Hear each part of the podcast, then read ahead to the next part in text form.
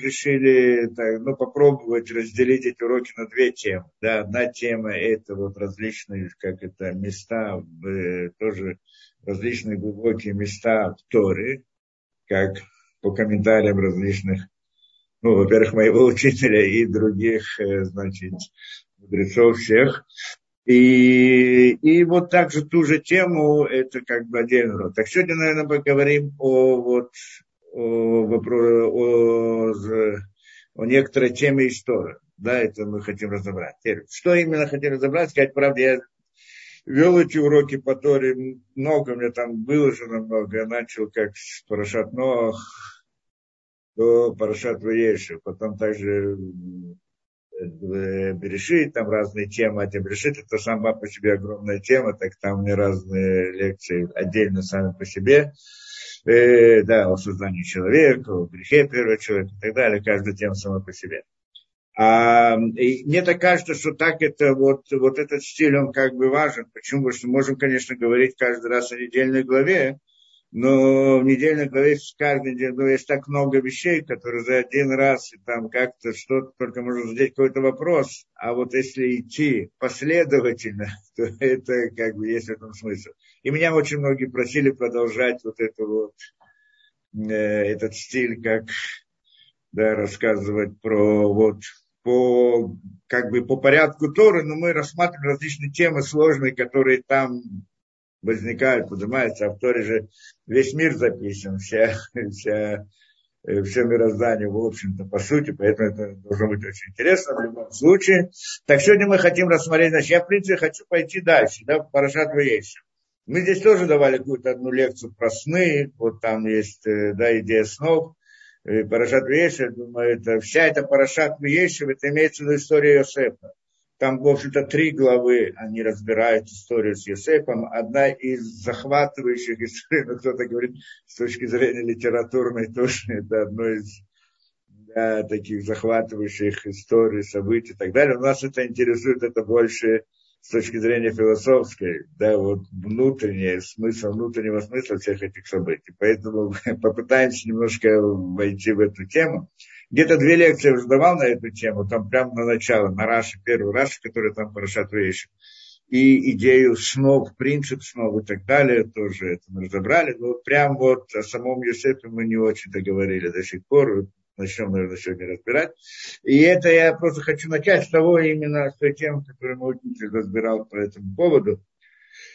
Э, да, э, по идее, о, о сути продажи Юсефа да, история про себя. Это одна из, ну, кроме того, что это там литературная такая тема очень сильная, действительно, и во всех книгах, во всем мире, во всех это всегда разбирают, это известная вещь, все это разбирают. Но нас интересует здесь еврейская точка зрения. И, и на самом деле вот эта вот вся история с Иосифом, она настолько непонятна и настолько как бы противоречива противоречит как бы простому пониманию, что это просто требует, требует как-то этого объяснить. Это что-то удивительное. На самом деле, что происходит? Тора нам рассказывает историю удивительную. Есть у нас э, да, 12 сыновей Якова. 12 сыновей Якова. Кто они были? Садике Улям, так это говорит, садиким, праведники высшей величины, которые, в принципе, после них уже не было праведники огромное это, да, что э, да, даже трудно представить себе с кем-либо сравнить вот этот уровень тех, которые они были там. Да, Яков, и он, от него, значит, входит 14, это 12 колен, 12, там, 13, ну, 12, скажем, колен э, Якова. И эти великие праведники, которые были, что они сделали? Они взяли одного из своих братьев, и продали в рабство в Египет. Казалось бы, почему? Потому что они его возненавидели. Так мы читаем текст. За текст сам по себе, так как он принимается, это одна из претензий антисемитов к евреям. Говорит, вы даже своего брата продали. Даже своего брата продали. Да? Поэтому это ясно в первую очередь. Важно выяснить, что там произошло на самом деле. Да, в чем суть? Во-первых, что произошло на самом деле? и в чем смысл э, с точки зрения создания, мироздания, почему так оно произошло, то, что произошло. И вот, значит, что они, они, э, да, э, они решили, да, ну, как по простому по тексту получается, что отец, то есть Яков, э, любил Йосепа как младшего сына больше, чем других. Он не был самым младшим, был еще Беньямин, но как бы так, это тоже надо это понять, почему мы говорим самый младший сын. Но это простой смысл текста. А мы знаем, что в Торе есть простой смысл, а есть как бы внутренний смысл на все это, это понятно. И поэтому, значит, он да, любил, и он давал ему какие-то э, знаки предпочтения. Одел на него особую одежду, и ему, как это, предъявлял различные, ну, как это, да, а особое внимание ему уделял, э, ценил его особенно. И он, он находил, значит, все братья, они отправляются, там, как это, после овец, так это в простом рассказе тоже, шли, работали, да? а он находился дома при отце, и, значит, э, ходил туда-сюда, значит, он общался и с теми, и с теми, и так далее. И говорит нам э, здесь эта история, что он приходил, рассказывал различные плохие вещи про своих братьев, отцу. Про свои, да, э, плохие вещи разные, лошонара, да, как это, лошонара назовем, как это, так это выходит из текста, во всяком случае. И плохие, как это, разные, ну, либо плохие вещи, которые они делали, что это тоже сам себе вопрос, как вдруг они позволяли себе делать плохие вещи. Либо скажем, что он просто придумывал это, и тогда э, о нем вопрос, как так. Он был э, тоже один, ну, один, может, из больших да, праведников, которые, да, праведники, которые он тоже, он был даже может, в большей мере один из праведников, который из, из этих 12 братьев. Как он мог говорить Лашонара, вот плохие вещи про неделю, если придумал, так еще хуже. Даже если не придумает, Лашонара нельзя говорить, даже когда это правда, если нет в этом особой необходимости плохое говорить про человека, если я в нем что-то увидел плохое, рассказывать другим людям, если в этом нет какой-то необходимости для кого-то защитить, кого-то предупредить и так далее, то тогда это, это сам по себе запрет, не говоря о том, что уже придумывать что-либо. Что это уже другое, другое преступление, более тяжелое. Да, это вот сад Шемра, то, что называется. И теперь, и вот, значит, он приходит и рассказывает, как нам говорится в тексте, про различные Э, истории про братьев отцу, и тогда э, и отец как бы его слушает. Ну так это э, тоже получается. И тогда они и, и, и делают ему знаки предпочтения. Так они тогда приходят к выводу, как это братья его, как это, или кину. Кину, это значит, так и приводится этот это слово завидовал, у них появилась зависть к нему, что такое отношение отца к нему, в отличие от них. И поэтому вот это вот у них эта зависть привела к ненависти. Они один раз его поймали, когда Иаков послал его, Иаков посылает Йосефа проверить, что там с братьями. Они находились в поле в Шхеме. Сейчас посмотрим в Суким, пытаемся на все, все это разобрать как надо и, и он, значит, отправляет его туда, и там они э, решили, э, когда увидели его издалека, решили его убить. Вот. И когда решили, но в конце концов там обсуждали, да, убить, не убить, в конце концов один из них, Рувен, предлагает его не убивать, а только бросить в яму, и там его, значит, он там умрет, либо от голода, либо от разных скорпионов и так далее. Да что он там приходит, Раша объясняет, что э, да, Вабор Рекен Бомаем, так сказано, и яма была э, пустая, и не было в ней воды, и объясняет там Раши, Митрашим, что имеется в виду а, скорпионы эти, да, были, там находились разные эти, да, и тем не менее, значит, с них ничего не произошло, там тоже ряд чудес описывается, вот мы учим из этих вещей, и потом э, впоследствии, что э, они обсуждали, что с ним делать. То есть Рубен действительно не хотел его убивать, он хотел его спасти, по его спасти, потому что он был наиболее старшим, у него было больше как бы, понимания здесь. И тогда он, и он предложил бросить в яму, а потом как-то его вытащить и спасти. А потом э, они все равно хотели его убить, бросили в яму и думали, как это его казнить, убить.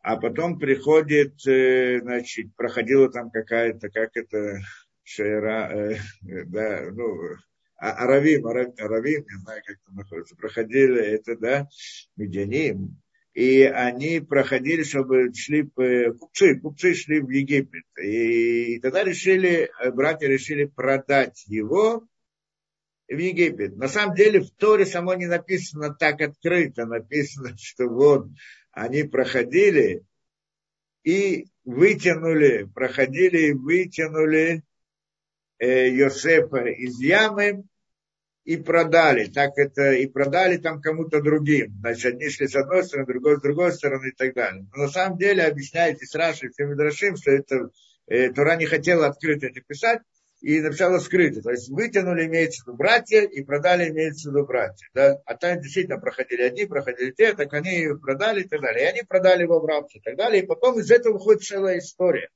что в результате и потом Йосеф там делается, ну, он был там рабом, там с ним разные истории, мы еще, если, если у нас получится дальше, разберем все в деталях, все, все события, которые там были в Египте.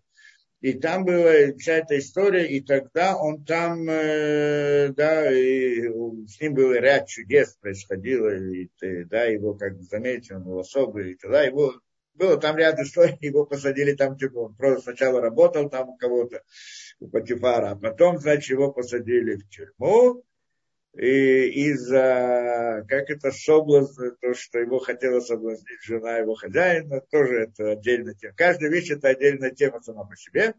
И тогда, и тогда э, э, и, потом он увидел там сны. Не он увидел сны, а там оказались некоторые увидели сны, и он угадал, рассказал эти сны, и поэтому вывели из, э, вывели из тюрьмы и сделали помощником царя, и он предсказал 7 лет голод, 7 лет сытости, 7 лет голода, его поставили там самым главным, как, как бы царем, вторым после фараона.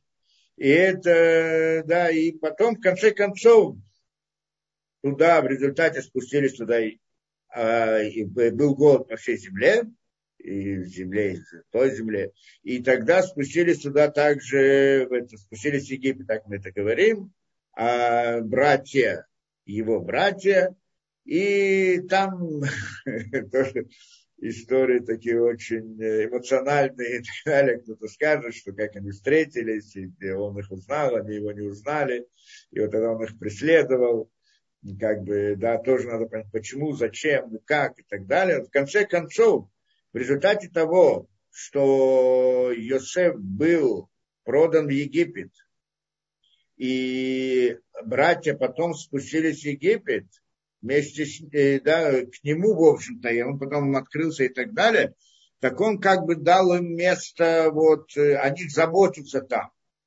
так это в конце концов он их простил и говорит, что это не просто такой случайный такой замысел Всевышнего, так он сказал в конце, что это замысел Всевышнего, и поэтому он их простил, и наоборот заботился о них и так далее. И потом начинается все, что история после этого, они оказались в рабстве Египте, их потом поработили, потом выход из Египта и так далее.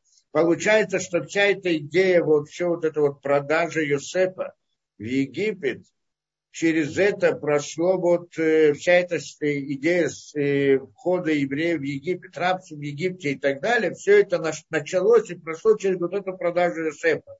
И впоследствии они уже выходят из, из, э, из Египта уже целым народом, то есть сформировались как народ, и там получают Тору и так далее. Получается, в Египте там была идея формирования еврейского народа, создания еврейского народа.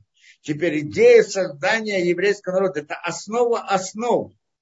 Да, это основа всей нашей, всей нашей веры, назовем так, всего, всей сути иудаизма, всей сути мироздания с точки зрения еврейского понимания мира.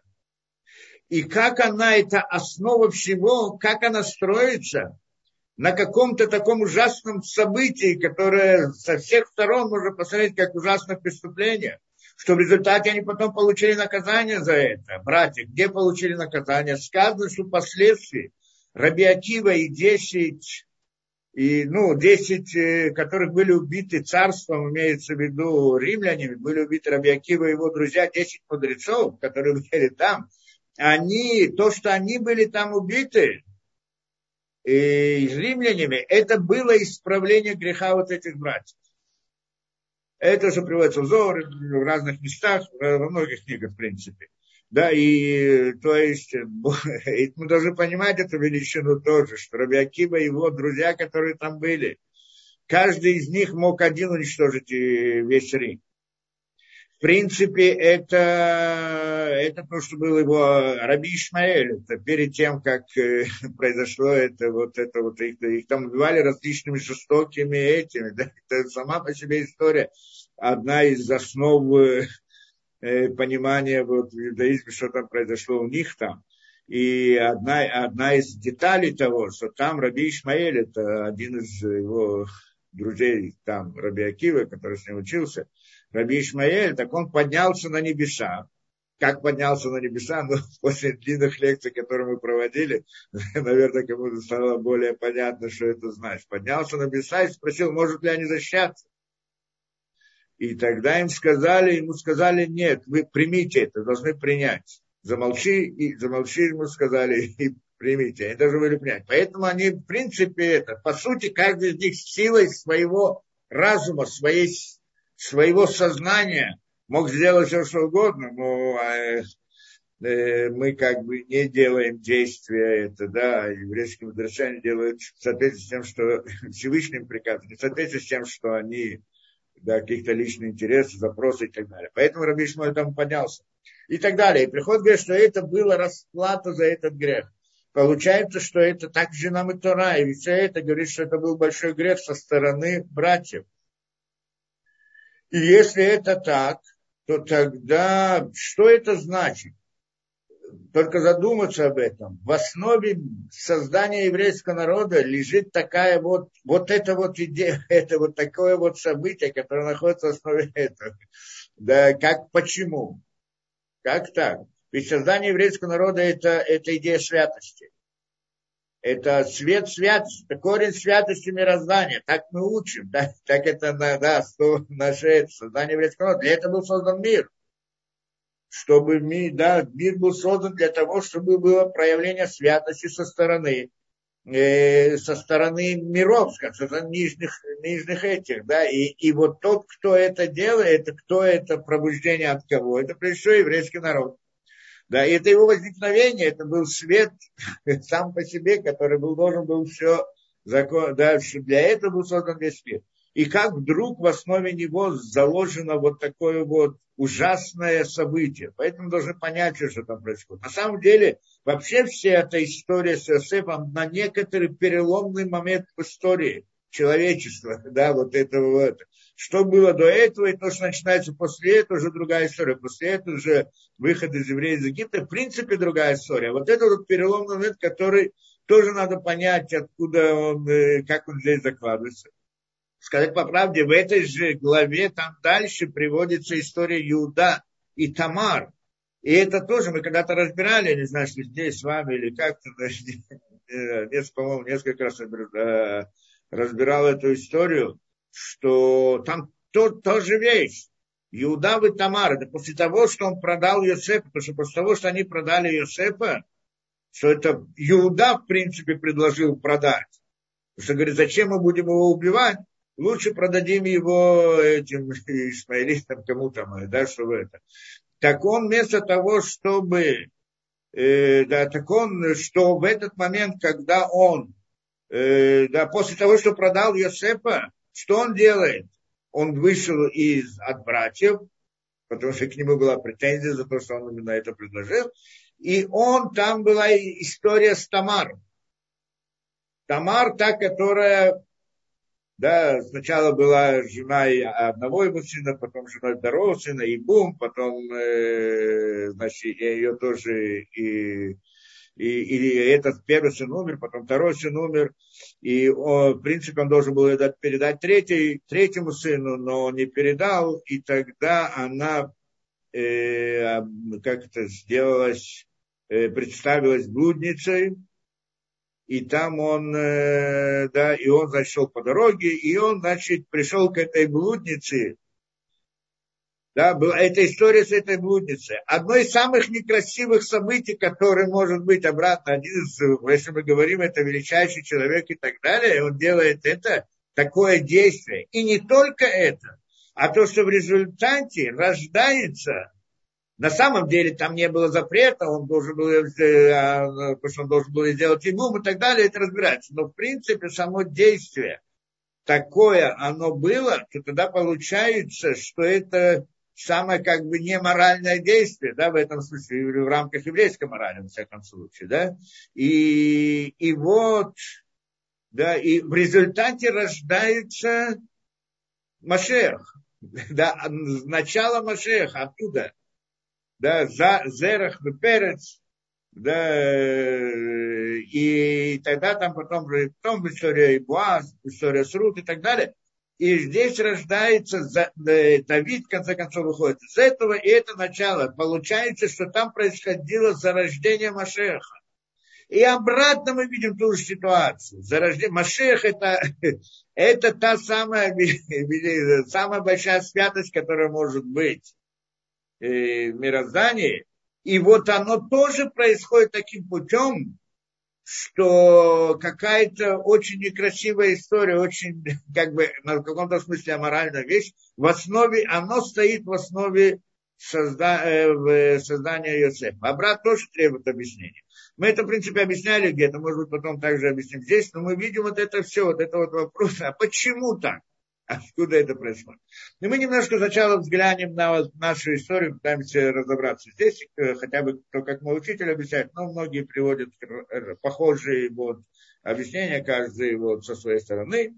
И здесь говорится так, Эли Толдот Якова, Цебен Швайц Решана, я роэ, я Швайц Решана, я роэ, Тихав Бетшон, Бетшон, значит, что здесь говорится? Это происхождение Якова, что Иосиф был 17 лет, и он, значит, э, следил за братьями, э, когда они пошли овец. Так говорят, здесь, здесь а, с первого вопроса сразу же возникает. Эля Толдот, это порождение Якова. Что такое порождение Якова? Толдот. По сути, Толдот, оно обычно обозначается как, э, да, Толдот, ну, простой смысл, дословный смысл этого – это порождение. Если мы говорим по рождению, то что здесь должны были сказать? Должны привести его сыновей, которых он родил. А здесь написано, что Яков, э, Йосеф 17 лет, это по рождению.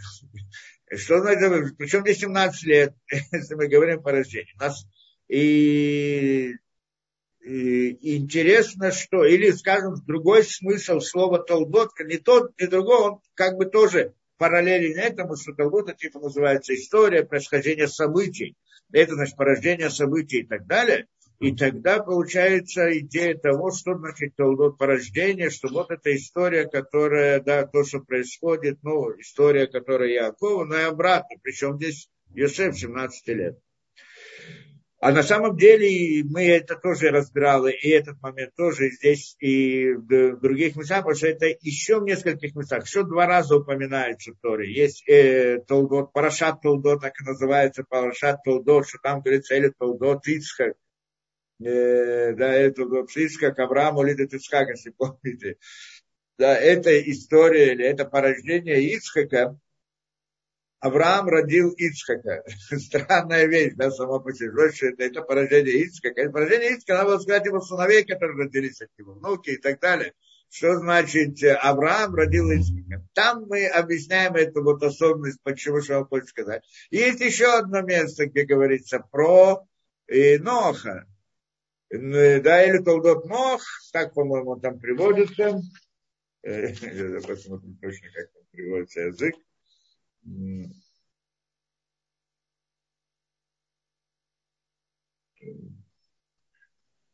да, Эли Толдот Нох, Ноши Цадик. А там говорится, что эта история, Эли, это порождение Ноха, Нох иш праведный. это порождение разве? Что должны были сказать? Порождение, его дети и так далее. И в каждой из них мы объясняли каждую, каждую суть. Там у Ноха, это отдельная тема, там мы разбираем подробно, что он имел в виду, Нох иш Цадик что на самом деле порождение человека – это его поступки. Дети человека – это его действия. В большей мере, чем его дети. У кого-то больше, у кого-то меньше. Там Раша приводит, объясняет, что а, Икар, Темши, Цадиким, что снова по рождению праведников это Масимтови, то есть хорошие действия, поступки и так далее. Все это мы там долго объясняли, в чем здесь идея. И то же самое насчет э, Авраама Лезет Исхак, мы там тоже объясняем, почему, вот, что он хочет нам рассказать. И, в общем-то, здесь тоже Эли Талдот Яков, что он хочет нам сказать? Что вся эта история, в основе всей истории находилась в том, что Йосеф, он, ему было 17 лет. Это идея. Да, что Йосеф, он, поскольку ему было 17 лет, Поэтому произошли все эти события. Причем здесь 17 лет, кажется, э, э, да. Ну да, это Раши, в принципе, приводит. При, э, э, приводит Раши, что Эли Толдот Якова, это история, значит, Якова, события, то есть все, что произошло, что они спустились в Египет, потом это, вот, э, то, что он приехал в Эрцисроиле, все вот эти события, потом Египет, потом продажа Эсепа, Египет и все прочее, причина, Сиба Решуна, говорит Раши, первая причина этому, это Йосеф бен что, что Йосеф был 17 лет. Из-за этого Лядеид Гальбилу из-за этого они спустились в Египет. Так пишет Раша. Ну, что значит? Только из-за того, что ему 17 лет, поэтому спустились. То есть из-за того, что ему 17 лет было, поэтому его продали в Египет. Что, что хочет нам сказать Раши? Раши говорит, причем говорит, не говорит, что это, это причина, говорит, это первая причина, значит, были еще причины, кроме этого. Так почему же вдруг они его продали, почему это? То есть получается, что они спустились в Египет, как говорит Раши, из-за того, что Эсэп был 17 лет. Что это значит? И он, значит, и дальше, в принципе, по сути это объясняется, мы сейчас пойдем. Вая Роэ Техав, и он, значит, э, как это, Роэ, Роэ это пас своих братьев. Ну, имеется в виду, следил за своими братьями, передавал, как мы сказали, всю историю, э, да, все, что с ними происходило и так далее. Он как бы приходит, раздает это. И Вунаар, как это, Ра, э, Роэ Техав Бацон, что он Роэ Техав Бацон, что он как это следил, ну, пас своих братьев в в, стадии овец. Что это значит? Да, ну, простой смысл, что он как бы за ними следил и рассказывал все, что они это. Насчет чего? А причем здесь овцы? Имеется в виду, что он что-то рассказывал про овец. Сейчас мы пытаемся понять, что он рассказывал про овец. Ву Наар А. И он был, как это Наар обслуживал или как дружил с, сыновьями Бельам, Эдней Белям, Эдней Зельпа. Это дочери э, шфахот, э, рабыни, да, то есть, что Яков, когда женился, он взял, взял жену кого? Рахель, Ля, а кроме этого, что хотел сначала Рахель, потом Ля, Лаван обманул и взял сначала Ля, потом Рахель, тоже должны объяснить, а вы, в принципе, в разных лекциях раньше объясняли это. И, и потом он дал им еще, каждый из них рабыню, Бельа, Зельпа, каждый из них, и они были рабынями, но те потом отдали в жены этих своих рабынь, передали в жены Якову. И вот это тоже нам здесь рассказывается. Зачем, как объясняет здесь комментатор, сказать нам еще что-то. Сказать нам, что это тоже касается тех самых рассказов, которые он передавал отцу о них. И дальше говорится на Шевим, что они были женами отца.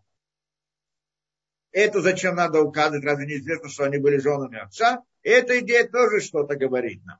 Воевой там и сразу приходит, что пришел Йосеф и приносил Йосеф Джибатам Ра, то есть их вот э, плохие как бы поступки или, или к Аврааму. И здесь мы говорим, значит, и здесь должны понять, в чем идея. Прежде всего, э, как это объясняется, да, что нас э, здесь, э, вот, как все это комментаторы объясняют это. У них, они спрашивают сразу несколько вопросов. Во-первых, почему Йосеф так себя вел?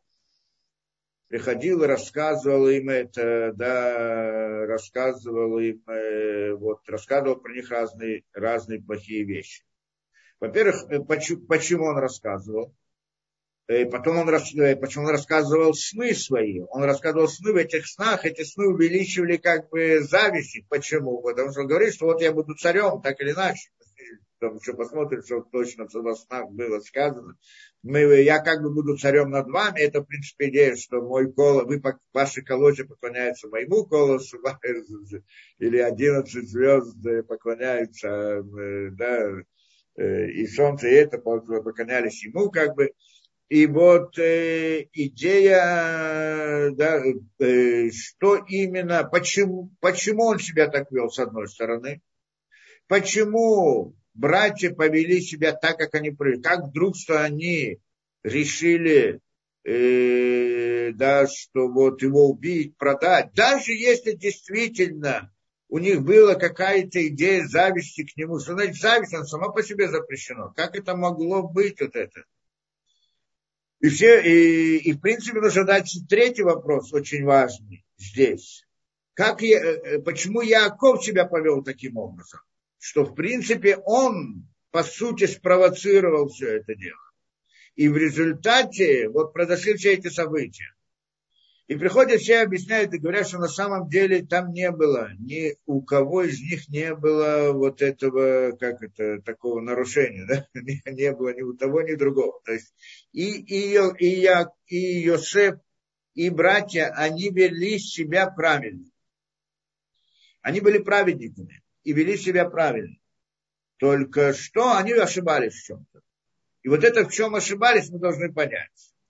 То есть вся эта история, она была как бы ошибка. Должны понять, в чем они ошибались, понять, почему они ошибались, почему вдруг так получилось, что они ошиблись. Это тоже нужно понять. Но прежде всего посмотрим, что он про них рассказывал. Здесь Раши приводит что-то, да? Бешаязи, значит, Раши приводит, что он про них рассказывал, типа там Раан, Шимакшим Лишебас, Ибо там Ра, коль Раша всякое плохое, что он видел у своих братьев, Бней Леа, сыновей Леа, он, а я Магид Леаби, он приходил и рассказывал своему отцу. Например, Шайо Хрим Эвер Минахай, что они кушали Эвер Минахай, то есть э, кусок мяса от живого. Кусок мяса от живого, что это запрет. Запрещается кушать живое животное, это, да, взять э, живое, то есть животное надо умерщвить, а потом брать от него как бы это. Ну, у евреев закон еврея делает шхиту, да, а, но этот запрет, он есть также у нос. То есть у неевреев тоже есть запрет. Семь запретов, которые, семь заповедей, которые даются это гнойнох людям, так э, они тоже обязаны и, да, это им запрещено там, то есть там не, не, нужно, не требуется шкита, да, зарезать особым образом и так далее. Все законы кашрута-то нет у, у других у Бнейнох, у других народов. Но, но вот этот запрет есть. Нельзя кушать, если ты хочешь съесть кусок от животного, не убивай, убей его, а потом возьми от него кусок, а не бери от живого. Приход говорит, что они как раз-таки кушали Эбер Минахай, вот этот орган от живого, это то, что они делали. И еще, что Мизальзалим Бабнешмахот, что они относились с неуважением к с, к своим э, братьям, сыновьям Шпахот, сыновьям этих рабынь, ликротам, что они их называли рабами. И также, что они хасудим райот, то есть они, э, как это, их можно подозревать на то, что они делали запреты арайот, то есть запретные связи с запретной, как это, как это, запретной связи между мужчиной и женщиной, это называется арайот те, которые запрещены один для другого, есть разные запреты, там э, ряд запретов райот, там родственники, там замужняя женщина, там еще что-то разное. Это, все эти запреты, не замужняя тоже, вот, но там это уже не райот. Каждый это связан с, э, с какими-то определенными запретами, и это он приходит, рассказывает про них отцу. Ну, естественно, рассказывать такое, они его должны возненавидеть, наверное, да, если это уходить. Но на самом деле, что, почему он это приходил рассказывать? Что они действительно кушали Эвер Минахай? делал некошерную еду, потому что они не просто некошерную, а. И здесь ряд все комментаторы, в принципе, объясняют здесь вот эту идею. Что, конечно, не было такого понятия вообще. Ясно, что они никогда не кушали ничего не кошерного. И никогда никакой женщине они там не, не приближались. И также, когда относительно своих э, братьев, то что эти Бен Шпахот, эти были и 12, э, из 12 колен, праведники, основы, как, несмотря на то, что они были, как это, сыновьями вот этих рабынь, это не уменьшает их величину, это суть еврея, еврейский народ. Да, колено еврейского народа, как это?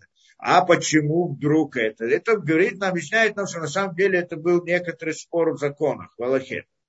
Ну, например, насчет Эвер, э, Эвер Минахай, да, говорит так, что на самом деле еврейский народ, э, евреям есть приказ, что они должны, мецва, что они должны, если кушать животное, должны его зарезать, шкитовать, правильно? Шхита это значит, ну, разрезать на горле, там, два знака, не будем ходить это, но это определенный закон, ряд законов и так далее когда же у неевреев, у нас, э, у неевреев, да, Бейнох, им не требуется, у них нет запрета вот этого шкита. И просто можно убить животное и тогда его кушать. Только оно должно быть убито. Получается, говорит, интересная вещь, что, э, да, что если так, э, что получается, что если уби, да, Бенох убивает животное, оно еще не умерло, ему запрещается брать кусок мяса от этого. Почему? Потому что оно еще не умерло, запрещается, оно еще живое. Только после того, что оно умрет, можно от него отрезать этот кусок мяса. Но э, для евреев есть закон шхиты. Закон шхиты, то есть порезать животное, как только он разрезает эти знаки, оно уже разрешено в еду. Это одна из вещей. Разрешено еду. Даже если, как говорится, она мифархеса, даже если она еще не умерла, как бы, но в принципе оно уже разрешено в еду. Поэтому, по сути, можно отрезать от живого. Не то, чтобы кто-то это делает, но если так произошло и так далее, то тогда это не становится некошерным. То есть Эвер Минаха, ну, евреям, естественно, нельзя взять животное от живого, отрезать кусок и так далее, потому что оно просто не кошерное, потому что шкиты не было, крови не было и так далее. Но можно было отрезать кусок, но, но когда оно Э, уже было шхита, то есть она была перерезана горло, но оно еще не умерло по-настоящему, то есть как это, трепыхается, не знаю, как это, мифаркес это что называется, то можно было отрезать это. И тогда получается, что э, приходит, э, да, э, и, и, и это их было их мнение. Не то, чтобы они так делали, но они считали, что поскольку они, сыны Якова, а Яков, в принципе, еще Авраам принял, и Яков приняли на себя, они приняли на себя все законы Тора. Они, сказать, по правде выполняли все законы Торы, там, кроме некоторых, которые оставляли на будущее. Они выполняли все законы Торы. Все, да, и Авраам, Ичхак, и Яков, все, все, все законы Торы. Несмотря это еще до того, как получили Тору. Потому что надо понимать, что то, что получение Торы было впоследствии, это не имеется в виду, как есть некоторые, которые объясняют, что значит евреи получили Тору. Шло какое-то племя пастухов, когда безграмотные, дикие и так далее, и вдруг им открылся Бог, и вот дал им книгу Тору, вот это, это они начали. Сегодня я скажу, пойди куда-нибудь в Африку, найди какое-нибудь дикое племя и дай им какую-то книгу, там, не знаю, по квантовой механике, они от этого не станут профессорами по физике. Это понятно, да? Это дикость сама по себе. То есть имеется в виду, что да, то, что они получили Тору там на горе Синай впоследствии, это имеется в виду, что они заключили союз, союз со Всевышним. А то, что все эти законы они знали до этого, конечно, знали. И Авраам, и, как это мы говорим, что Яков, он учился у Шем Вебера, в Ешиве, Шем Вебер. У них была Ешива, где они обучали все законы. Они от кого учили? У Нох. А Нох от кого учил? До этого были, был, да, был Ханух, был Адам, у Адама. Адам знал все законы. Откуда Адам знал все законы? Потому что он пришел оттуда, из, из мира Торы. Он же перед грехом. Он находился на том уровне, где есть корень Торы, суть Торы, там. Поэтому ясно, что он взял всю, знал всю Тору и передавал. И это тоже одна из вопросов, что многие приходят и задают вопросы, как так евреи там записали какие-то, у них там есть разные законы, на самом деле, на самом деле они переписали это там у Хамурапи или еще у кого-то, там приводят разные древние, которые были, что нашли у кого-то Хамурапи какого-то там, да, не у него нашли, не то чтобы к нему пошли, с ним пообщались, и, у него, и он им рассказал, а нашли там где-то захоронено что-то, и нашли какие-то бумажки, и в этих бумажках написаны какие-то законы, которые отдаленно, очень отдаленно похожи на то, что написано в Торе. И что приходит к выводу? Приходит, говорят, поскольку это и принцип истории, как он работает, поскольку это, э, поскольку это э, да, они похожи. Значит что? Значит, первые, которые установили эти законы, это Хамурапи или там еще кого-то они приводят. А потом пришли евреи, у них переписали и так далее. И вот они, значит, даже не евреи это придумали. Но евреи приходят и говорят, что мы действительно это не придумали. Не мы их придумали, мы придумали законы. То есть приходят, говорит, так получая евреи вроде бы говорят, что они придумали Тору, они принесли Тору всему миру, значит, они придумали. Не они придумали, они переписали. А кто придумал? Хамурапи придумал. А евреи говорят, ни Хамурапи не придумал, ни евреи не придумали. А кто придумал их? Их не придумал, их дал Всевышний. И, и эти законы дал им там на горе Синай. А до этого это было у Адама, а до этого они учили и так далее. И ясно тоже, как сегодня в истории, что мы видим в истории, что евреи, когда, что и, и христианство, ислам, и, и еще многие другие, они переняли многие из законов евре... еврейских законов. Особенно в исламе достаточно, христиане тоже перевели, взяли Тору и так далее, и приводят и а, это видно, правильно? Это видно, что законы Торы или вот эти вот идеи Торы, ее сразу подхватывают другие народы. Только что каждый ее изменяет так, как он хочет. Поскольку сама Тора, она не была придумана там э, в Синае, а только была получена. А она была еще известна до этого у, со, времен, со времен Адама. Конечно же, она передавалась по традиции, откуда узнали ее Якова и все они еще до этого.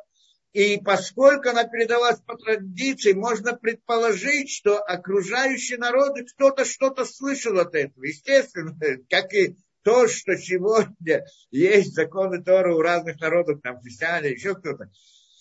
Но то, что они просто переделали под свой лад, переделали, изменили, исправили, что-то взяли какие-то отдельные вопросы, отдельные темы и так далее. То же самое было это. И почему тот самый Хамурапи вдруг у него нашли? Типа, потому что он где-то пересекался с, не, с, не с евреями, скажем, а с теми, кто учил, обучал и так далее. Да, то тогда это назывались евреи, назывались по-другому. Это источник того, это как бы логика приходит, это интересная логика.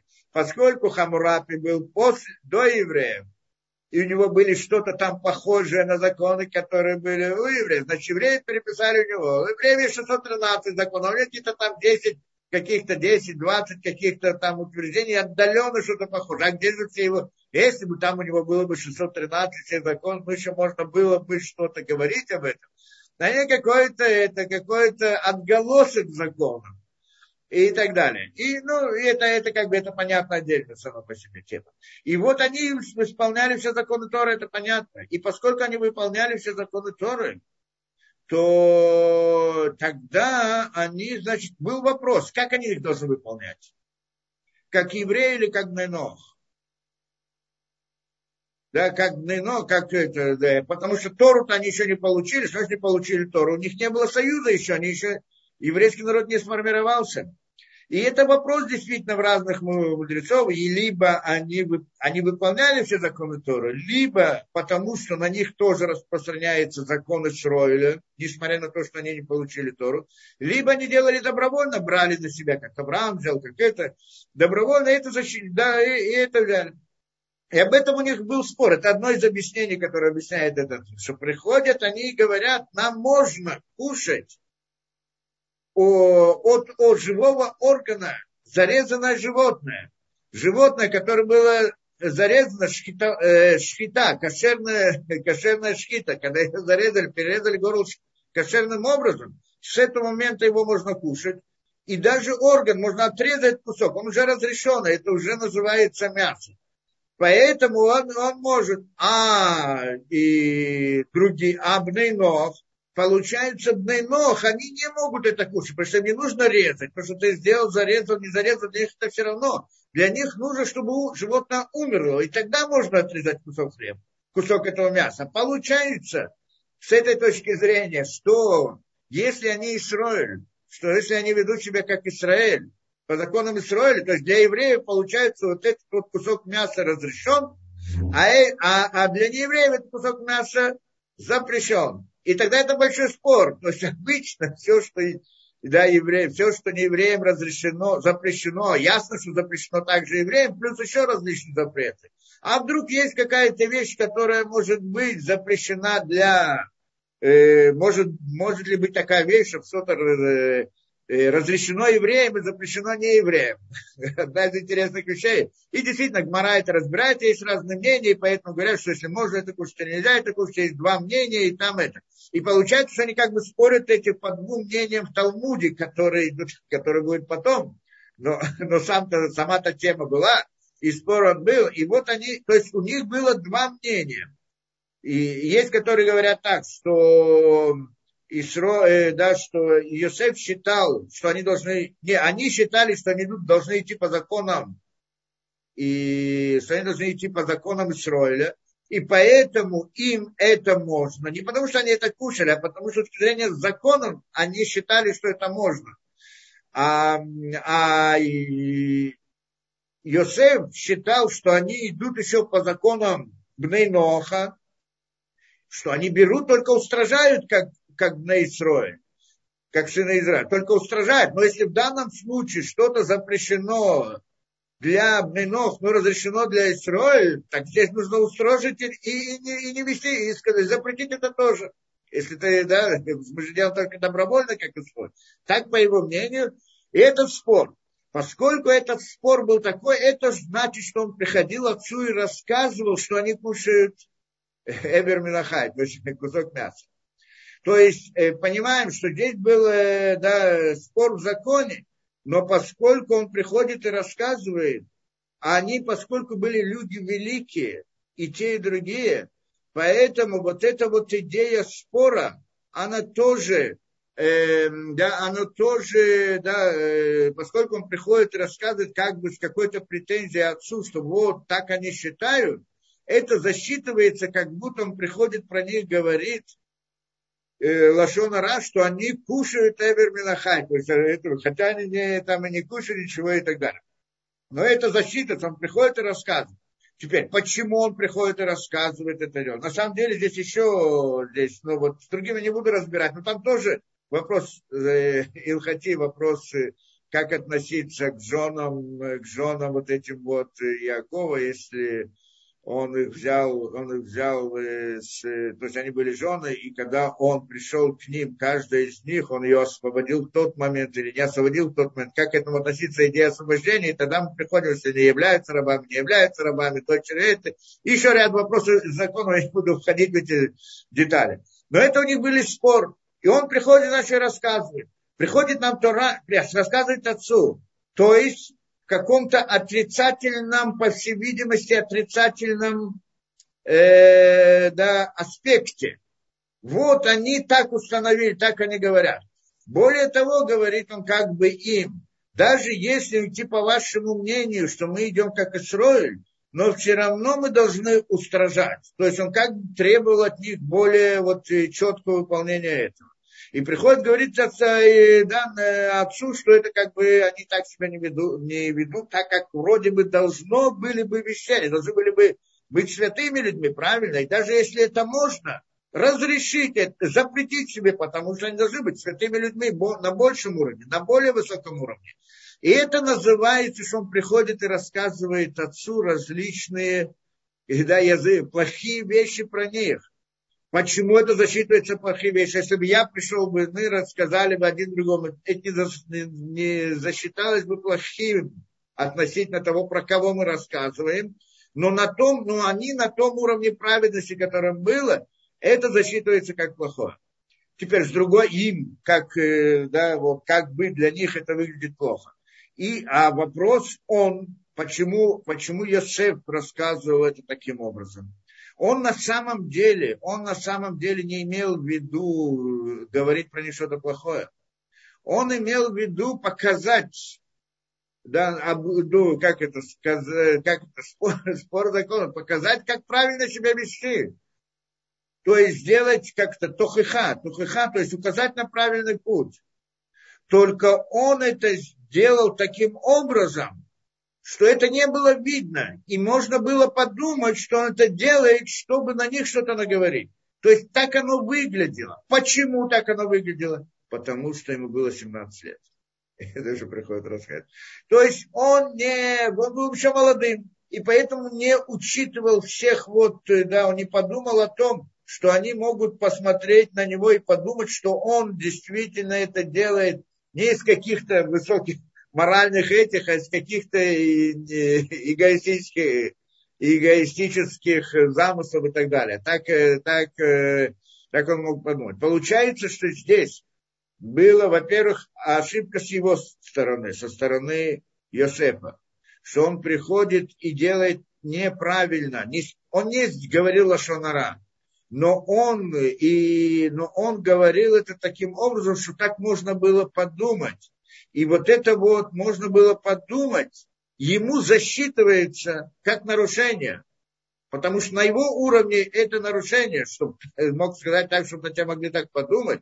И, и, и вот и причина этому, это то, что он был 17 лет, что он не до конца, он э, как бы это понимал, то есть это была его ошибка. Но за ошибку тоже получает наказание, он в конце концов получил наказание за все эти три вещи это то, что, да, то, что он говорил на них, что он кушали Эвер Минаха, это говорит то, что сказано в посуке. Здесь эти, все эти три вещи приводятся в посуке. Имеется в виду, что потом, когда они его, значит, продали, они принесли отцу это помазанную, как зарезали этого, да, ягненка, и помазали его одежду этой, крас, этой крови и так далее. Это первое. Второе, то, что его продали в рабство, и то, что он говорил насчет вот, рабства этих сыновей. И третье, что к нему было вот это притязание этой жены Патифара, это было из-за того, что он их обвинял в том, что они, э, да, что они делали нарушения вот, в отношении женщин. Что на самом деле там тоже был спор, э, спор в Аллахе, не буду приводить детали, кто хочет, может найти это. Получается, с его стороны, несмотря на то, что он ошибался, и поэтому так оно получилось, это, да, он неправильно понял, и ошибался, потому что был молодым. И это то, что говорит нам Раш, это первая причина, почему, почему произошли вот события все так, так, как они произошли. Вторая причина, которая есть, в принципе, должны рассмотреть их. Почему они, почему они себя так повели? Они не могли этого понять. Что это значит? Они решили, что они решили? Они, ну, допустим, что они, допустим, что они подумали, что он про них рассказывает. То есть они тоже ошиблись и подумали, что он рассказывает это для того, как э, со стороны лошонара, плохо, э, плохих рассказов. А, допустим. И так надо, здесь должна появиться зависть.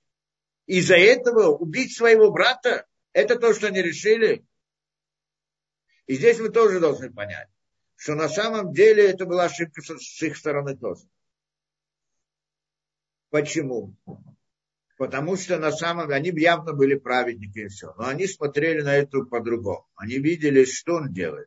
Он приходит так, как они видели, рассказывает про них разные плохие вещи, что они не кошерные, что они кошерные евреи. Ну, евреи, да, тогда еще не было.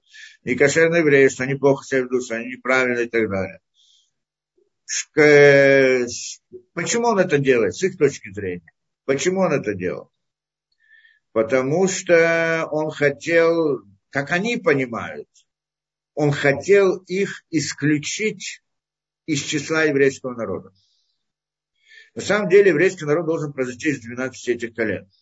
Это то, что почему Яков да, не, хот, не хотел быть утешен, то есть не согласился утешиться после того, что ему рассказали, что Якова, что и Йосефа продали. Он не мог утешиться. Почему? Потому что еврейский народ должен произойти от 12, именно из 12 этих колен. Но они приходят и говорят, по не так. Что это значит? Э, то есть, что они подумали? Что он, Авраам, Авраам, когда он родил, у него родилось два сына. Ишмаэль и я, Ишмаэль и Ицхак. Ишмаэль, он тот, который вышел из, не, то есть не, даже не входил в еврейство, то есть он был это, это тот как бы излишек, который от него вышел, ушел в сторону. Да, и не является частью еврейского народа. У Ицхака родились тоже два сына, Яков и э, у Ицхака Яков и Исав. Исав мог бы быть еврейским народом, но он вышел из еврейского народа, тоже не захотел, стал, был злодеем и вышел из этого и так далее. Почему он мог бы быть или нет, там мы объясняем, там вся эта история с Исавом, тоже у меня ряд лекций на эту тему.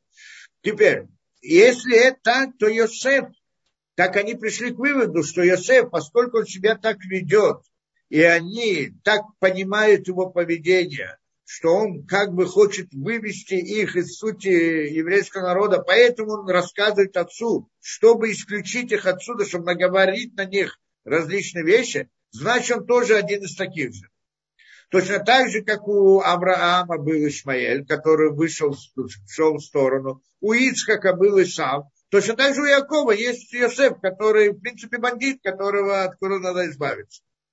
И, и тогда они приговаривают его к смертной казни не потому, что у них была там зависть, ненависть там, и так далее, и так далее. Это было решение.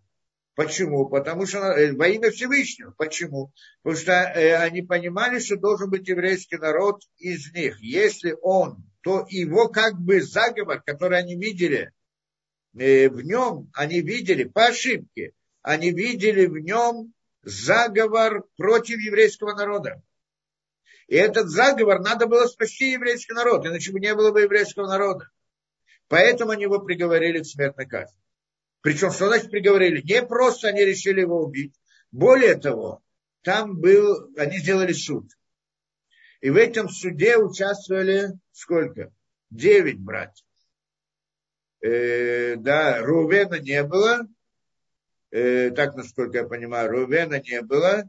Яко, э, Йосеф, это значит, ясно не участвовал в этом, и Бениамин тоже, он был маленький, это остается девять из двенадцати, девять братьев.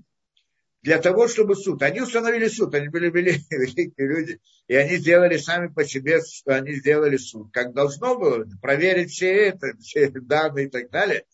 И говорят нам Мидрашим, что на самом деле в этом суде, поскольку там не было десятого, к ним присоединилась Шхина. То есть как бы Всевышний присоединился к ним и поддержал этот их суд. То есть как бы он стал десятым. То есть была идея это, и как бы участие и сверху, из, из системы управления, сверху была поддержка. Поэтому им было ясно, что они правы. Так они решили. И поэтому они приговорили его смертной казни. То есть они должны были его убить по всем этим. Только что они не сделали смертную казнь. Почему? Потому что, э, потому что там в конце концов они смилостились, сказали, это плохо, свой брат, брат его убивать и так далее. Это было ужасно в их глазах тоже очень. Но поскольку ради спасения еврейского народа так они решили хотя бы не, продать, не убивать его, но хотя бы продать его, но тем самым тоже как бы спастись это. И вот это получается, что это была ошибка с их стороны тоже. И получается у нас ошибка со стороны Йосефа, чтобы молодой повел себя неправильно. Не, так, не то, чтобы он сделал что-то против закона, против этого, но он, э, но он повел себя путем так, оно, как оно выглядит неправильно оно выглядело так, как будто бы он действительно делает какой-то заговор против этого. Хотя он не имел в виду это совсем. И потом он рассказывал разные сны, что вот он это тоже он не имел в виду это. Он имел в виду, ну, разные объяснения на это говорят, но тоже он имел в виду это во имя Всевышнего. Потому что он говорит, зачем сны? Это то, что он видел. Так он приходит, он думает, что они же праведники. Так он хочет рассказать ту истину, которую он увидел, то понять эту вещь с одной стороны. С другой стороны, там говорится, что он, это был его как бы спор. Вы Это идея спора его. Он говорит, вот я прав. Вот эти вот сны доказывают, что я прав в наших спорах. Потому что, что вы мне потом придете и признаете мою правоту. Это значит, что колосья ему поклонятся, что э, да, звезды перед ним преклонятся. То есть намекает на то, вот то, что в конце концов я прав в этом, в этом споре. И не, но они как имели в виду? Они что в этом увидели? Они в этом увидели, что он хочет захватить власть. И хочет снять, то, что мы сказали, хочет снять их, вывести из еврейского народа, и это, значит, это заговор против еврейского народа. И поэтому они обязаны были привести вот этот, провести этот суд. Это с их точки зрения. И так получается и тот, и другой, и тот, и другой, и те, и другие ошибались. И тогда мы спрашиваем самый большой вопрос. Подождите еще до, до, до Якова. Мы спрашиваем другой вопрос, самый большой. Как получилось вдруг, что, да, что э, да, вот это вот, э, да, как получилось так, что и те, и другие пришли к ошибке? Круг, почему? Почему и те, и другие? Как это получилось, что они могли так это, так это прийти? То есть получается, что вот вся вот эта вот в результате этих двух ошибок с двух сторон, как минимум, Йосеф оказался в Египте. И произошли все остальные последующие события именно по этой причине. Из-за вот этой вот ошибки с двух сторон. Интересная вещь. Правильно, что само по себе вопрос э, насчет э, Якова, а Яков почему ошибся? Яков тоже вроде получается, что он в чем-то ошибся, он, что он показывал какие-то вот, э, да, э, он, он разу не видел, что они его, что вот когда он выделяет своего сына особыми почестями, что это вызывает зависть и ненависть других народов, э, ну, других братьев может вывести зависть, может прийти к разным проблемам. Почему же он себя так повел? И про это нам говорит, это должны понять эту вещь, про это нам здесь говорит посуд, что э,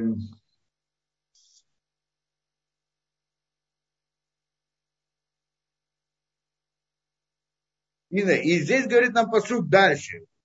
В Йом Израиль Йосеф, говорит Израиль Йосеф, то есть Иаков. Аллахе хараим башхем. Вот твои братья, они пасутся, пасут в Шхеме. Лихам алеем. Вот я тебя пошлю к ним.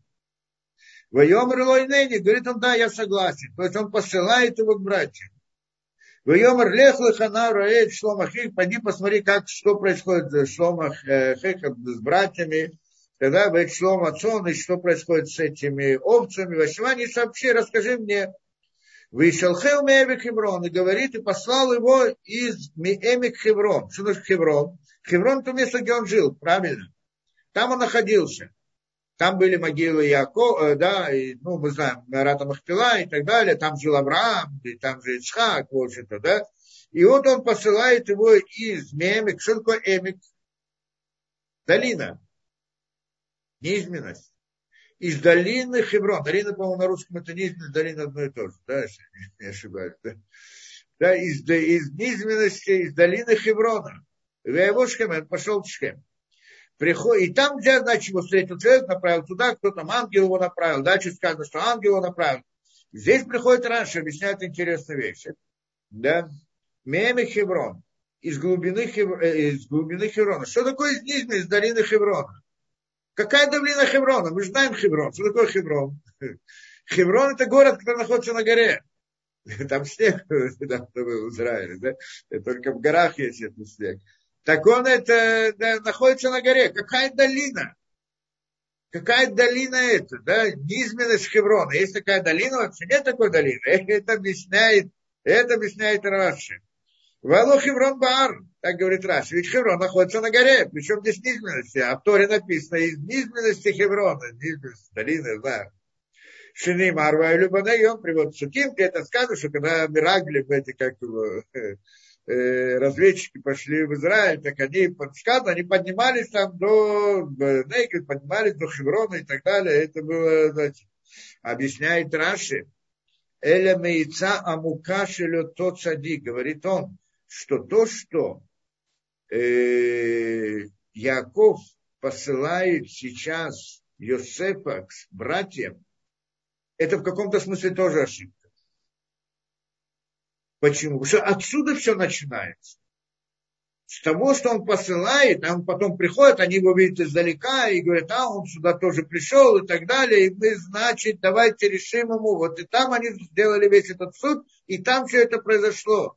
Как Яков не знал. Ладно, то, что Яков э, не, да, то, что Яков э, давал ему почести и так далее, это отдельный вопрос. Он должен был понимать, что нельзя делать так, потому что иначе это. Мы должны объяснить, почему действительно он так себя вел.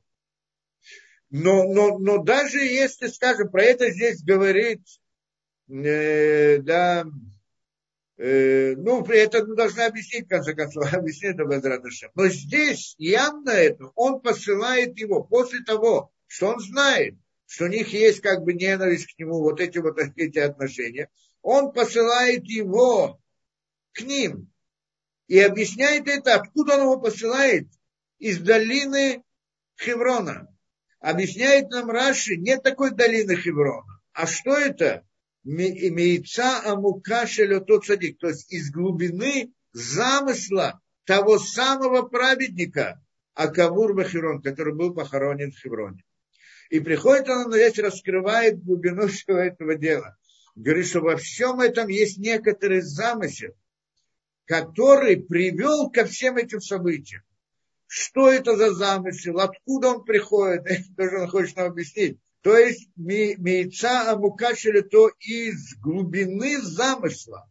То есть то, что он его посылает, есть как бы здесь некоторая ошибка. Какая ошибка? Он должен был подумать о них, что они могут ему сделать. Говорит Раша, не, не, он, не, он знал, что они праведники.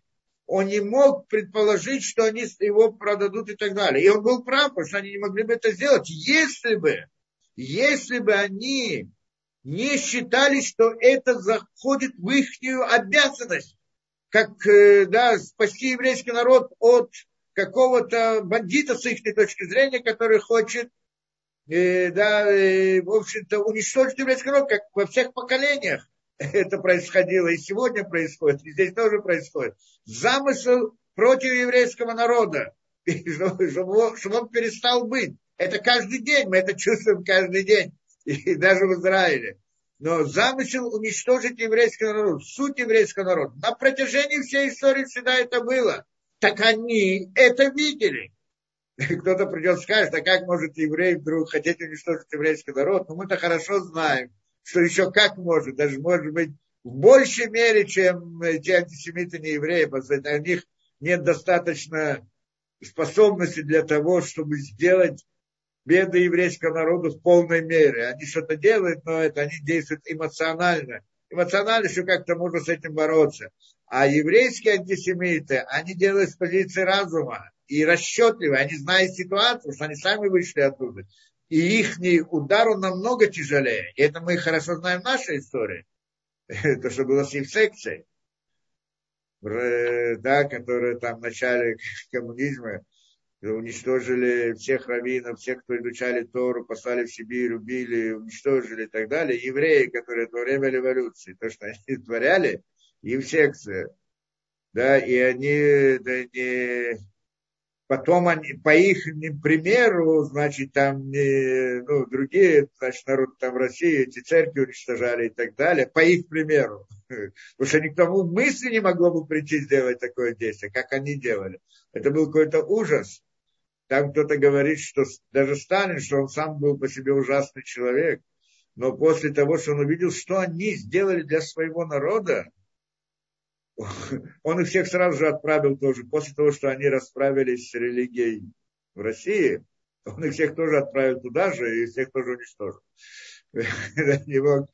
Да, это, это идея. Но они всегда есть, они были всегда, и сейчас возвращаются. По-моему, по-моему в Израиле сейчас тоже есть такая партия. А, да, секция. Во всяком случае, это идея. И это они понимали, что они должны с этим бороться. Поэтому этого он не учел. Это было от него скрыто, что то, что это то, что они решили. А так как праведник, он понимал, что они не могли этого сделать. Получается, что все-таки какая-то ошибка у него была в том, что он не, не, да, не осознавал именно вот этого. И он все равно послал. Почему он послал? Из этой ошибки. Где причина этой ошибки? Говорит он, тот самый, та самая глубина замысла. Эмик, долина, то есть низменность, имеется в виду из глубины замысла того праведника, который похоронен в Хевроне. Это значит из из, не из долины Хеврона. Не из долины Хеврона как в физическом смысле, а в духовном смысле, из глубины замысла того, кто там похоронен. А кто там похоронен? Авраам. И что за замысел, который был? И объясняет здесь, кто это объясняет, в принципе, Раши, по-моему, объясняет, он даже здесь не говорит, но это все это приводят, да, э, ну, он это имеет в виду, и все это приводит. Ну да, да, он приводит это. Потому ли Каем Машинама, чтобы выполнить то, что сказано Аврааму бен Аптарим, чтобы выполнить то, что Раши пишет, чтобы выполнить то, что было сказано Аврааму в союзе его со Всевышним, то, что Бен Аптарим, между половинками, союз между половинками, если кто-то помнит, и там было сказано, что было сказано? Гера Езареха Бересалаем. Гера Езараха. Э, как это? Э, изгнанником будет э, потомство твое в земле не своей, 400 лет. Помним эту вещь. И вот, и вот этот вот замысел его, да, этот замысел его, это вот из глубины этого замысла, это то, что говорит. Что это за замысел? Это был союз со Всевышним, правильно? Союз, который Авраам заключил со Всевышним, что там он был и как бы из него, что из него пойдет еврейский народ. И, и вот для того, чтобы этот замысел, то, что там было, договорились, чтобы этот союз совершился, для этого, из-за этого произошли все эти события так или таким образом. То есть Йосеф ошибся по этой причине, братья ошиблись по этой причине, и, и сам Яков в каком-то смысле вот, да, ошибся по этой причине. По какой причине? И за всеми этим стоял замысел. Какой замысел? Тот самый, где было сказано, был заключен союз с Авраамом, что он должен был спуститься в Египет. Поэтому Йосеф должен был быть продан в Египет. То есть они должны были, мы еще должны понять, каким образом. То есть в, в том союзе что сказано? В том союзе сказано, что, что откроем тот, что там было сказано. Да, если помните, Ахара Двари Маэри, там где-то, э, ну, я не буду приводить все, там мы тоже где-то подробно разбираем это. И там сказано вот то, что приводит Раши, Эм, что в этом союзе было два обещания дано Аврааму. Одно обещание, то есть два союза, и в этом был союз, что одно обещание, что у него родится сын, что из него выйдет еврейский народ, что будет как звезды, если помните, да? Что его, твое потомство будет как звезды. Имеется в виду, имелось в виду Ицхак, что у него родится Ицхак. Это было одно, и Авраам это поверил в это, ему зачиталось как праведность, кто помнит это. А другое, то, что Авраам потребовал на это свидетельство.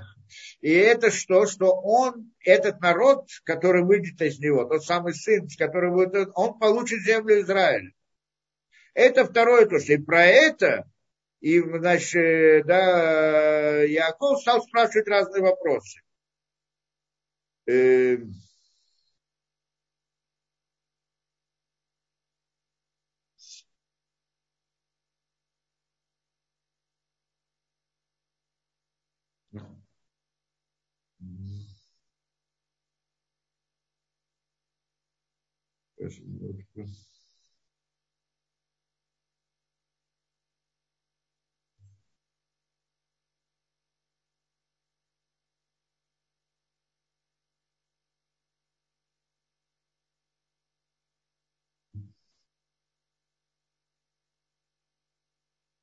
Да.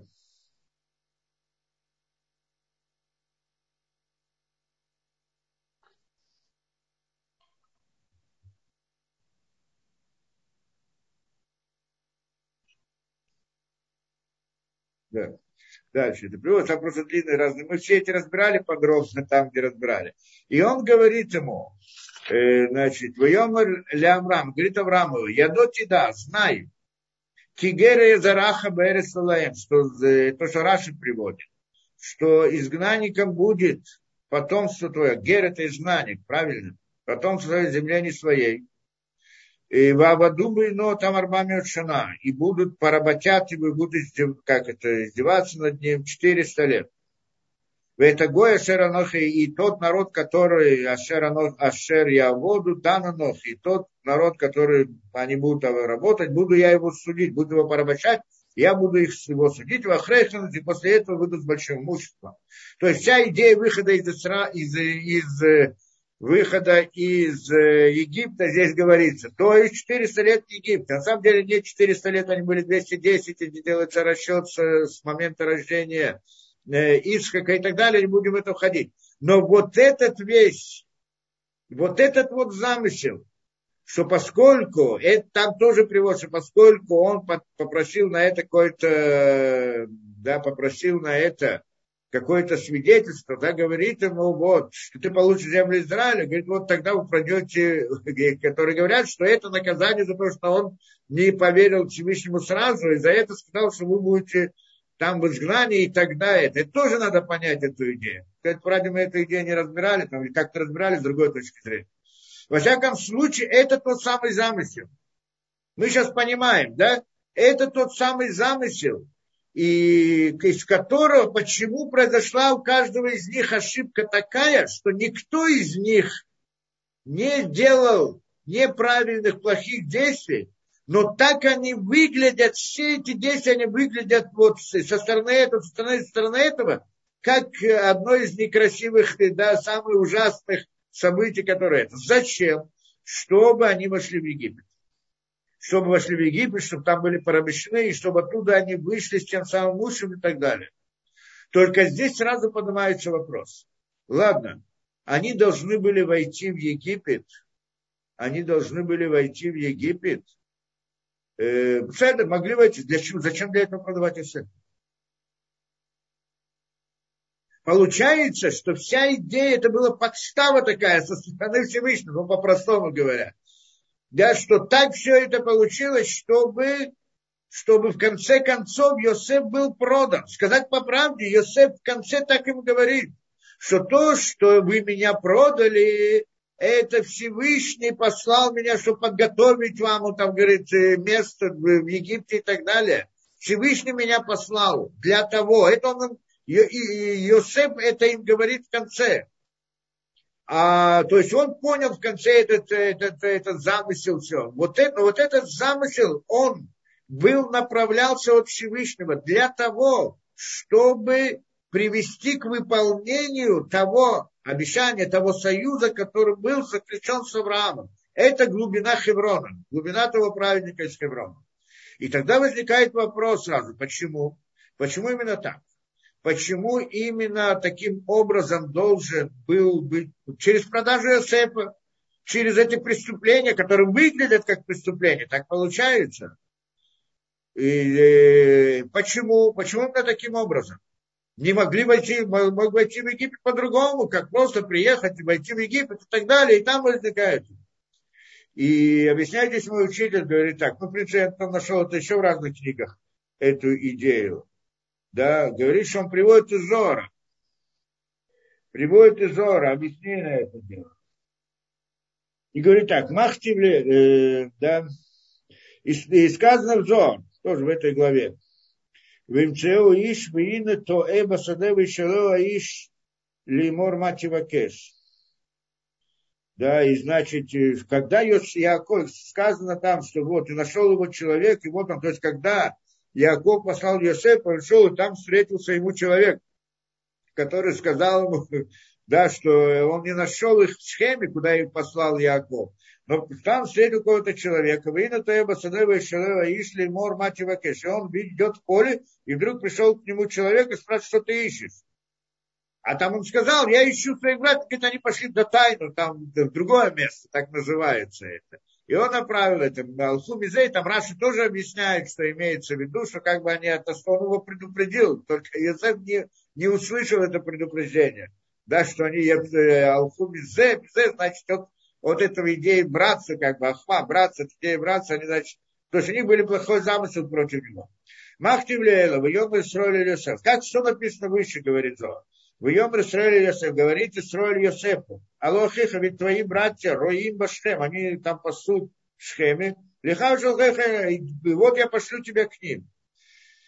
Яков Шлима, э, да, Варахим Йосеф, Николь Баной, Вава Ядады Коль. Ой, спрашивает он этот вопрос ужасный, да, Яков, ведь он знал хорошо, это спрашивает Зорж, да, Шлима Дагава Рахин Йосеф, и ему было ясно, известно, что он любил Йосефа.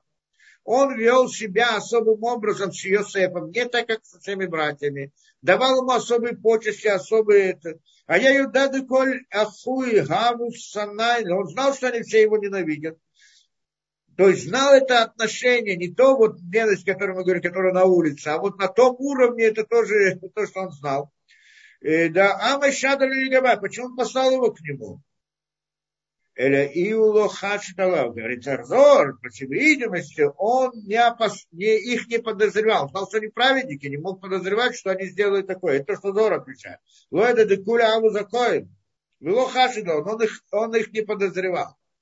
Эля Гарим Куча Бериху, то есть, то есть причинил Кадош Баруху, причинил Кадош Баруху, коль да, все это, то есть все это замысел был Всевышнего. Богин ли Каэмак Зирады Гозар Бен для того, чтобы установить это, выполнить этот союз, который был заключен Всевышним, там, между половинками, и, шках, и, и дальше он приводит Шкахта Баси предкадмай, что найдено в книгах древних, Дыбаян а, Элин Бне Яков лишал Талея. Что на самом деле, говорит, он приводит зон, что так мы нашли в древних книгах. Дыбаян Алин Элин Бне Яков лишал Талея. Что сыновья Якова должны властвовать над ним, над Йосефом. То есть в рамках этого замысла сыны Якова должны быть, должны быть власт, властелинами над Йосефом. Как это, да, должны, должны подчинять. Он должен, то есть должны, он должен стать их рабом. У них должна быть власть над Йосефом. Почему? Вот в рамках этого замысла. Не случайно они ошиблись, не случайно он ошибся. А так получилось, что когда они его продавали, в принципе, он был их как имущество, да, то есть как происходит имущество, как происходят рабы, как происходят рабы, что один народ воюет с другим народом, захватывает пленных. Что значит плен? Он имеет право его убить. Он говорит, знаешь что, я тебя не убью, я дарю тебе жизнь, я тебя продам. Получается, что с того момента, что он его мог убить, это значит, ну, по законам там войны и там всех этих, э, но поскольку он может его убить, он имеет, значит, над ним, э, да, зачем, и если он его не убивает, он как бы его приобретает, он становится его имуществом, в каком-то смысле, рабом, вот это имуществом, в смысле рабом, не в смысле э, предметом, да, имуществом в смысле, то есть он принадлежит ему, он может им распоряжаться, поскольку он может его убить, то он может распоряжаться с его жизнью и так далее. И он становится рабом. Теперь, поскольку они по суду приговорили его к смертной казни, и потом переводят это на продажу, ну, на, как бы не хотят ее приводить, они могут сделать с ним что угодно. Получается, что он как бы является их рабом в тот момент. Поэтому они могут его продать. То есть он является, они могут распоряжаться его жизнью, то есть и все, что он производит, принадлежит ему. Это идея раба. И тогда и получается, что Элен Бне Яков лишли должно было быть, в глубине этого замысла должно было быть, чтобы братья были властелинами, стали властелинами над Йосефом. Почему? Говорит Зор дальше. Абло иху для Мицраем. Прежде чем они спустились в Египет. То есть он должен попасть под их власть до того, как они придут в Египет. Еврейские вот эти вот братья. Почему? Да или уехут ли Мицраи, вы ину лошалтубе, бекадмет, что если они, если он, он, Йосеф, спустится в Египет, то есть Йосеф должен быть стать их рабом до того, как пришел в Египет, что если он придет в Египет, вы лошалтубе, они в нем не будут властвовать, он не будет их рабом, в начале, первоначально, Яхли Мицрали Шальтали Альмин, то тогда египтяне смогут властвовать над еврейским народом вечно, они с него не могут выйти. Почему? Понятная идея. Поскольку они, если Йосеф перед тем, как войдет в Египет, будет рабом у братьев, то тогда впоследствии, когда они придут в Египет, они смогут выйти из Египта. Но если он не будет их рабом, то они впоследствии войдут в Египет, будут порабощены египтянами и никогда не смогут выйти оттуда. Почему? Э, да, почему? Ведь кайма бе Ясеф да издам авто вынул шальта Да, и поэтому, да, это, здесь, это, он объясняет, почему, мы сейчас это объясним. Э, значит, что? И в нем выполняется то, что Йосеф, и поэтому было выполнено, что Йосеф был продан рабом, и они властвовали над ним. То, что я объяснил, он был рабом их, когда они его продали.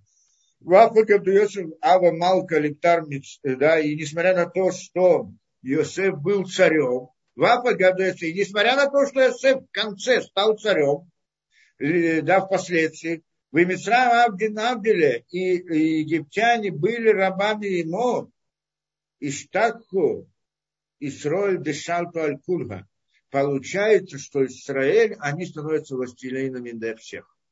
И это интересная вещь, что он говорит, что поскольку Йосеф, он впоследствии стал царем всех этих, он поработил всех их тоже, то есть там э, голод, то, знаете, что дойдем до этого, да, во время голода, там на самом деле не было 7 лет голода, было только 2 года голода, потому что они уже все были проданы, продали себя, свои земли, свои это, продали Йосефу за хлеб, который, да, у них не было ничего, не это, они продали себя, 7 лет они то, что сытости, они не смогли собрать ничего и так далее, не смогли сохранить, у них все испортилось, и тогда они, и они продались, и они стали рабами Йосефа.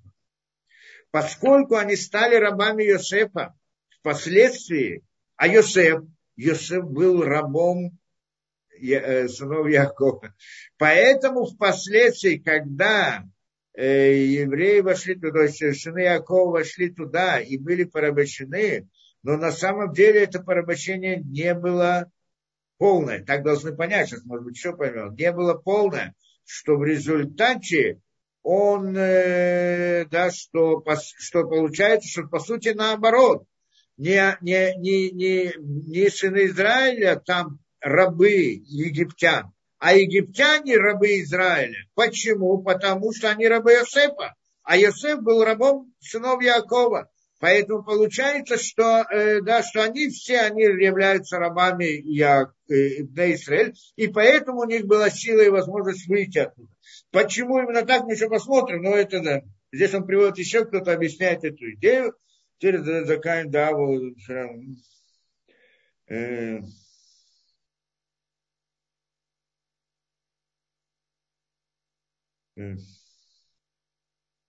То здесь еще, э, это, ну, в принципе, это же идея. Мы пытаемся сейчас понять эту суть этого дела. Да, у нас осталось много времени, пытаемся понять эту суть. Что это значит? То есть получается, что это все был замыслом. Иосиф должен был быть продан по этому замыслу. Почему? Что потом, поскольку это замысел Всевышнего, впоследствии замысле Всевышнего, что я, Иосиф становится царем, это было тоже от Всевышнего. И тогда и все остальные там годы сытости и голода и так далее, и Иосиф потом приобретает всех рабство, и теперь, когда сыны Израиля ходят туда, и, и даже несмотря на то, что их порабощают, они все равно могут оттуда выйти, потому что на самом деле это египтяне их не рабы, они, они, не они рабы Египта. Здесь спрашивают, здесь сразу возникает ряд вопросов, естественно. Да? То есть получается, что то, что это. Почему они не могли выйти без этого? Почему? Потому что египтяне, они, э, их порабощение, суть их порабощения в мире была идея колдовства.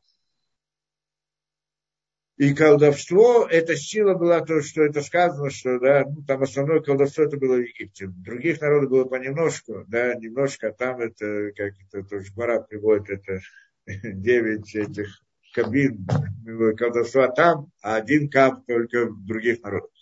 Они это, то есть там никакой раб не мог выйти оттуда. Почему? Потому что он стоял на границе, даже там были идолы у них на границе, и когда кто-то приближался, так это Э, эти идолы кричали, предупреждали, ну, типа сегодня современных технологий таких, да. И, значит, это, да, никто не мог выйти. То есть сила колдовства, она была очень велика. И поскольку сила колдовства была настолько велика, поэтому никто не мог оттуда выйти. Рабы не могли выйти. Но это когда он раб. Сила колдовства, она в том-то идея была, сила колдовства, что рабы не могли выйти. Но евреи, поскольку они не были рабами, а были хозяевами, Поэтому, вот по этой причине, поэтому они не, на, на них это колдовство не распространялось, они не могли оттуда, и они могли оттуда выйти. Это как бы одна идея. Иначе бы они не смогли бы выйти. Или, может быть, скажем в другом стиле, что тогда власть ихняя была бы над ними настолько сильна, что поработила бы их вот сознание, потому что на самом деле власть не над людьми у них была со стороны, со стороны вот этого вот э, колдовства, власть над сознанием. И вот она власть над сознанием, она распространяется полностью, когда этот человек, раб его, подчиняется. Но когда он по сути не является его рабом, а является его хозяином, то эта власть этого, она не, не настолько сильна. И тогда у нас, да, это, это, получается, это причина. Почему? То есть все это произошло таким образом именно потому, что это был замысел Всевышнего, а не потому, что тот или другое дело неправильно. Ясно, что непонятен здесь, во-первых, один вопрос. Если это так, то почему оно выглядит как такое нарушение и так далее? С одной стороны. С другой стороны, если оно так, то почему они получили наказание? В конце концов, там мы говорим, потом это было, нужно было искупить эту вещь. Вот эти 10 э, праведников, которые были и так далее, ну, Рабиакива, которые потом погибли, которых убили римляне. Почему это должно быть? Если они были все правы, и это все была ошибка, то почему к ним было такое отношение это? И, да, и, и, и самый большой вопрос, прежде всего, почему Яков повел себя таким образом, что он предпочел его и послал, что в принципе это как бы была провокация на все это дело. Насчет первого вопроса, там, значит, почему так это выглядело, может потом, когда разберем историю с Тамар, может быть, поймем эту вещь тоже почему оно так должно быть выглядеть. Да? Потому что не, ну, мы там это как-то объяснили, что на самом деле святость, когда приходит в этот мир, мир сокрытия, мир сокрытия, оно не может прийти открыто, оно приходит скрыто. То есть, что точно так же, как, как мы там объясняли, точно так же, как э, в каждой истине, в каждой лжи есть обязательно искра истины, так в нашем мире ложь, а любая ложь не обязательно должна быть, это дает жизнь. Точно так же истина, чтобы оказаться в этом мире, для нее должна быть оболочка лжи. Потому что и истина, она настолько святая, что если она ведет в этот мир, она сожгет этот мир. И чтобы не, это раскроет все и аннулирует все, да, и это идея. Поэтому надо, чтобы оно было в какой-то оболочке. Поэтому и Машех, и, я, и да, вот эта вот история тоже так надо понимать. Это возникновение еврейского народа, создание вот этой вот идеи святости, которая, если это открыто приходит, как открыто чудо, открыто чудо аннулирует природу. Нет природы больше. Когда есть чудо, оно нарушение закона природы, нет природы. Э, но, но Всевышний не хочет уничтожать природу, он создал для того, чтобы было то, что было. Поэтому вход в этот мир святости, большой святости, оно входит какой, закрыто, какой-то оболочке. Эта оболочка – это то, как оно выглядит некрасиво, плохо. А там на самом деле не было ничего, ни, никакого греха, никакого, никакого зла но и то, как она выглядит, это, это само по себе, как бы, это и есть та самая оболочка, которая скрывает святость внутри этого дела. Так должно это, как бы, и там тоже мы так объяснили, еще в нескольких местах. Это одна вещь. Но, но, но само по себе, что хотел здесь это, да, вот, а Яков мы не объяснили, что с Яковом. Но на самом деле здесь основная суть. Это мы тоже говорили когда-то, не один раз. Что, почему Яков хотел его выделить? Мы же видим, что Яков этим занимался всю свою жизнь от, того, от рождения. Мы где-то когда-то это объясняли, и здесь, наверное. Что еще когда он был в утробе матери, что ее... Кто это был? Исав, его брат. Он был первенец, правильно? А Яков, значит, второй. Приходит Исав, тогда там они сказано, что Ривка, мать их, не пошла, что-то чувствовала там у нее в животе они борются, воюют друг с другом. Пошла спрашивать это. Что это значит, что это я... Там у них еще была борьба между ними. И Яков там схватил его за пятку, поэтому называется Яков, что держал за пятку. Он родился первым, Исав. Но Яков держал за пятку. То есть он хотел, он хотел выйти первым. Впоследствии он купил у него первенство, у Исава. Исав должен был э, первенство. Он взял, у него купил. Купил тоже вопрос, как купил. Какой мы тоже объясняли подробно. И потом он у него, что он его взял его благословение первенца, потому что они ему полагались, как он утверждал, правильно. Потом он пошел жениться, и были кто? Рахель Беля. Рахель Беля. И там говорится, он говорит, я хочу Рахель, а этот говорит ему, ему Лаван, Лосинхен Бенкомейну Лакахат это Ктаналев Негдала, по-моему, так это языком сказано, не делается у нас так в нашем месте, чтобы взять младшую перед старшей. То есть из этого мы учим, что Яков хотел взять обоих, Рахалиля, это понятно. Еврейский, он не пошел туда вот, жениться так для удовольствия. Он пошел жениться, чтобы создавать еврейский народ, потому что он знал, что именно эти сестры, из них выходит еврейский народ. Это его работа была, это его была идея, создать еврейский народ. И вот, и он понимал, что из двух них так или иначе он должен был жениться на обоих. Но Лаван его обманул. В чем обманул? Что он дал ему Лео сначала, а потом через неделю дал Рахель. И должен был работать еще 7 лет. Но он получил сразу. В чем вопрос? Он так иначе хотел жениться. Какая разница? А разница принципиальная.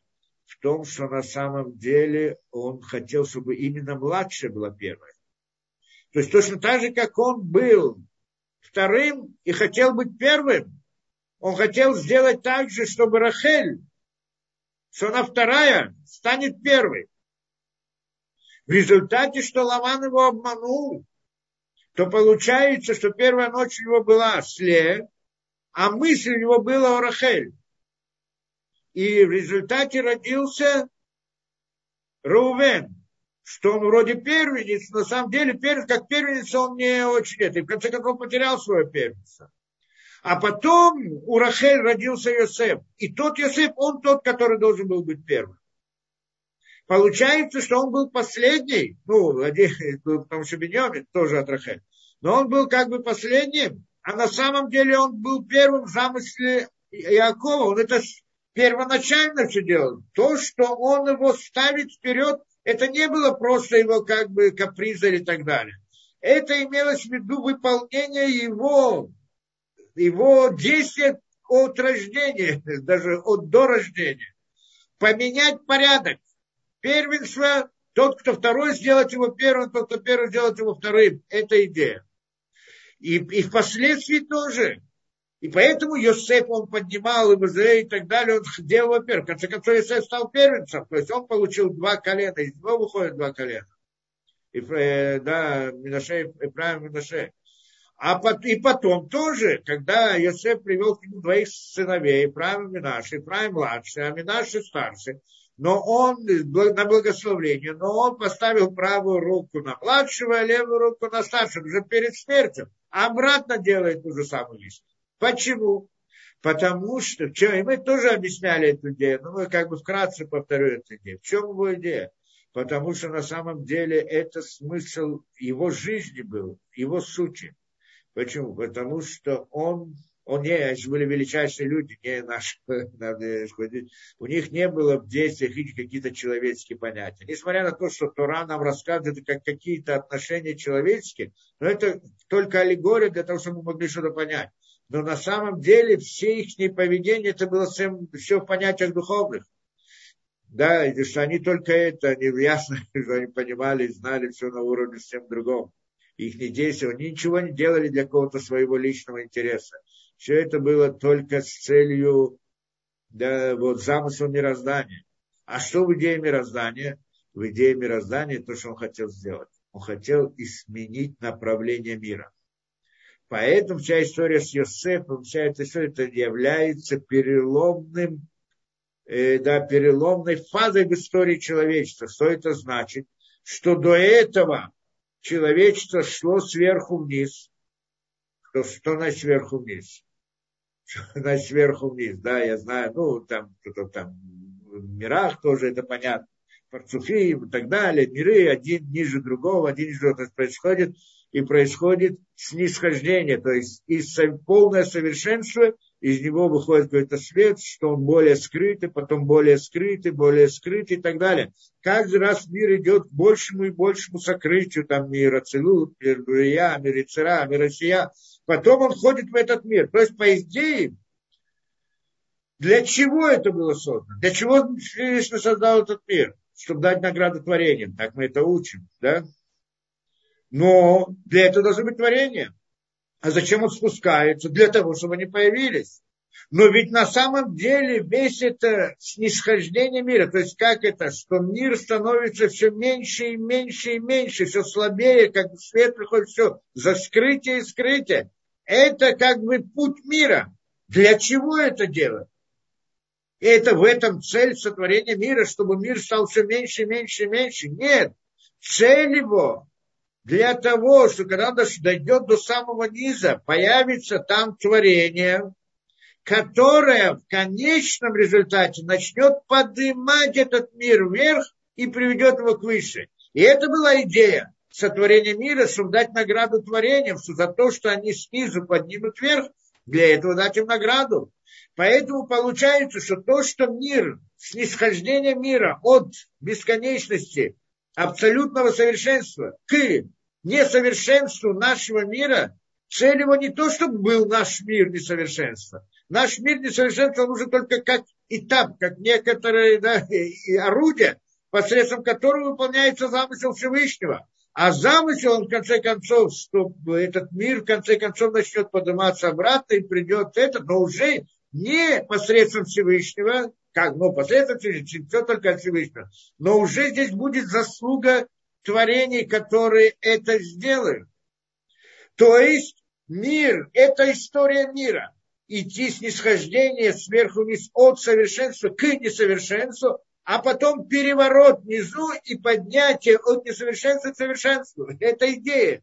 Теперь, кто этот переворот совершит? Первый должен был сделать это Адам.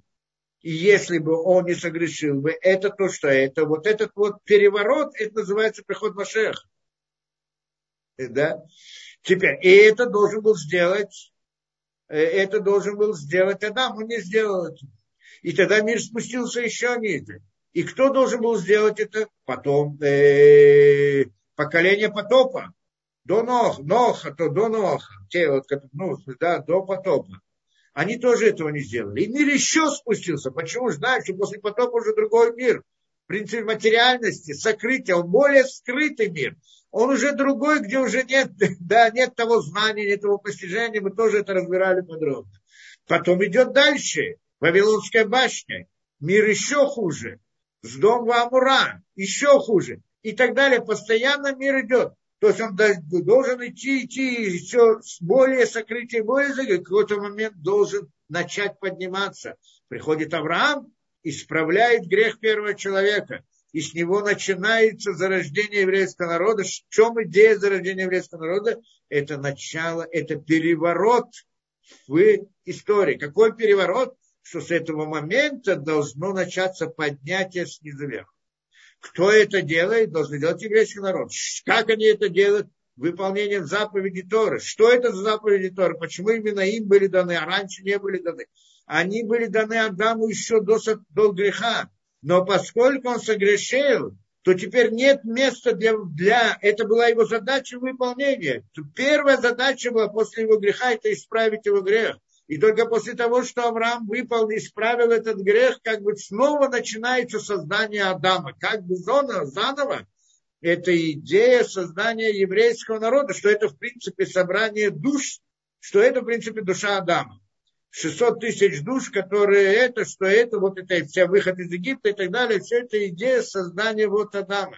И тогда он, тогда начинается поднятие. Кто-то скажет, здесь нет, мы проходим дальше, да, ухудшение мира более и более. Правильно, но это должна пройти, если какая-то эпоха, какое-то время, которая, во время которого они делают вот этот вот, э, да, делают исправление этого мира. Это же все вывести из мира клепот, все души, все искры святости, поднять и так далее. С одной стороны, кроме того что они сами потом грешили, и Эгель, и Берагрим, и так далее, и, и, и про это, поэтому затягивается процесс еще, но конечная идея подъема начинается с прихода Машиха уже фактически, в, в реальности, и тогда в мирах. И это. И это, здесь она закладывается начало этого, создания еврейского народа. Поэтому это была идея Якова. Так то, что Яков это делал не потому, что из-за каприза какого-то маленький мальчик, которого э, сын на старости лет и так далее, он это делает. То есть он понимал всю как бы проблематичность этого, но он это делал специально, потому что это вся его жизнь была в этом. То есть он приходит и говорит, что я, мир должен сделать переворот начать подниматься вверх. С какого момента? С меня. Это то, что он говорит. Это то, что он говорит Исаву. Не ты первенец, а я первенец. Потому что когда идет спуск сверху вниз, то тот, кто первый, он выше духовно, по духовному уровню, потому что следующий уровень более низкий. И действительно, Исав в своем корне, он был на более высоком уровне, чем Яков. Но когда же движение начинается снизу вверх, это особый свет, новый свет, который другой совсем, который выходит, идея чумы, да, это особый это. И тогда вот этот вот свет, он начинает создавать мир, вот это вот новый мир, новый мир. И вот в этом движении тот, кто внизу, он первый, а тот, кто выше него, он второй. Получается, что порядок меняется что тот, кто в самом низу начинает двигаться, пока он и является результатом движения сверху вниз, то он является вторым, следующим за тем, которым был. Но когда он начинает движение вверх, то он является первым, а следующий за ним это второй, да, который, ну, тот, который перед ним, выше него, он второй и так далее. Не сейчас про Одиссею, где-то приводил подробно, как этот процесс происходит, это вот, эта идея как бы прямого и обратного света. Да, то, что в Кабале привезли. Что идея это, потому что это смысл мироздания. И в этом, и это то, что, поэтому Яков он понимал очень хорошо, что он делает. Это то, что он, то, что он делал. Если что, остался еще вопросы. Какие у нас вопросы, что время у нас это? А вопросы остались, а что же с наказанием? Почему с наказанием? Да, может быть, знаю, может быть, мы оставим, это сама по себе тема интересная отдельно. Может быть, мы еще при этом в следующий раз приведем это, да, если вот у нас интересно сегодня близко. Я думаю, достаточно информации сегодня тоже много времени.